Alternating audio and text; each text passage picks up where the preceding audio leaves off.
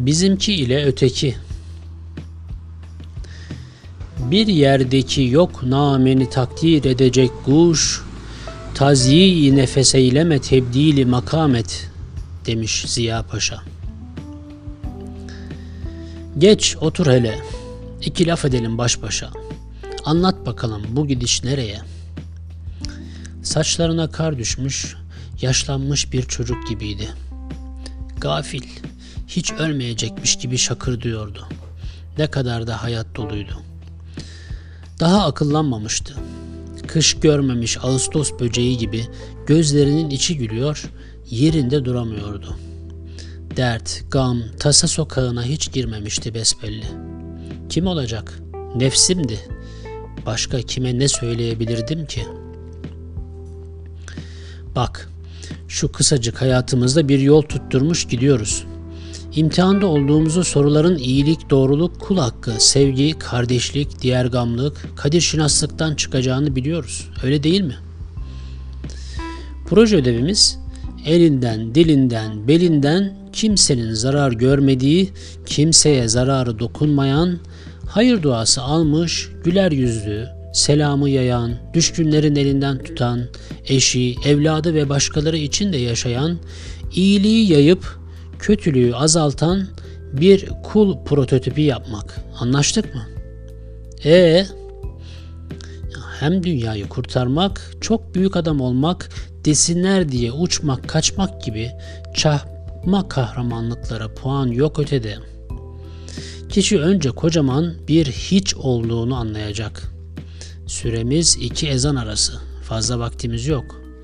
Tek bir sıkıntımız var. Bizimki ve ötekilere uyup da sınavı unutmak gibi. Bilmem belki siz de konuşursunuz nefsinizle. Ben konuştum. Dedim ki nefsime, insanlara bak, sevdiğimizi ölesiye seviyor, kızdığımıza ölümüne kızıyoruz. Uçlardayız hep. Ortalara gelemiyoruz. Ya hep ya hiç tarzımız bizim. Atıyoruz kapağı bir derneğe, vakfa, sendikaya, partiye, izme, cemaat ya da tarikata.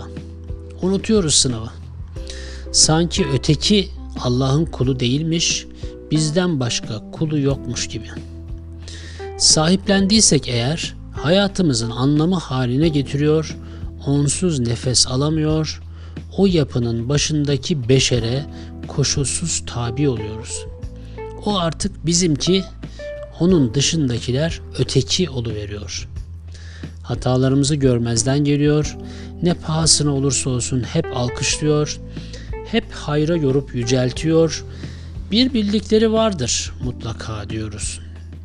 İçeri girerken aklımızı, sözümüzü, fikrimizi emanete bırakıyoruz.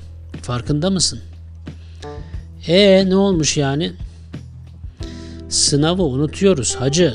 Sana söylüyorum. Sınavı kaybediyoruz. Bizimkilerin vagonuna biniyor. Elimize verilen filamayı sallayıp kullanışlı bir hoparlör oluyoruz. Soru sormaktan, anlamaya çalışmaktan, anlatmaktan, yanlışa dur demekten vazgeçip mekanizmanın kullanışlı bir dişlisi olmayı tercih ediyoruz. Ne söyleyeceğimiz, nerede duracağımız, nerede koşacağımız bize söyleniyor. Ötekine en çok bağıran, onunla en çok kavga eden, en güzel kapak yapan, iftirada sınır tanımayan, kaşları çatık, tuttuğunu koparan, kullanışlı bir üye, teşkilat, örgüt mensup oluyoruz. Bizim bir idealimiz, mefkuremiz, hedefimiz, davamız var. Sınav bitiyor hacı. Bak hemen yanı başımızda çocuklarımız bizden çok uzakta büyüyor. Gözleri gözümüzü, başı avucumuzu arıyor. Onlara sarılmaya, nasılsın evladım, ne kadar da büyümüşsün demeye vakit bulamıyoruz. Bırak dünyaları kurtarmayı.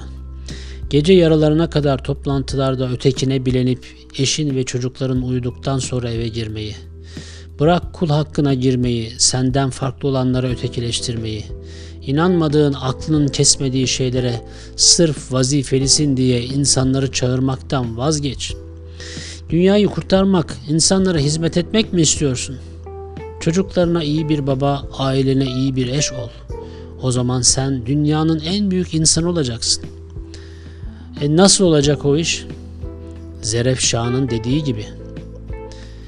Fethet Ahmet gibi kalbin, Kabe'sin sen şevk ile, diyerek hak geldi batıl zalı, zail oldu aşk ile. Kalbe yığdığın nice put nefsine daim uyarak, cümlesin yık bir bir ol tevhid asasın vurarak.''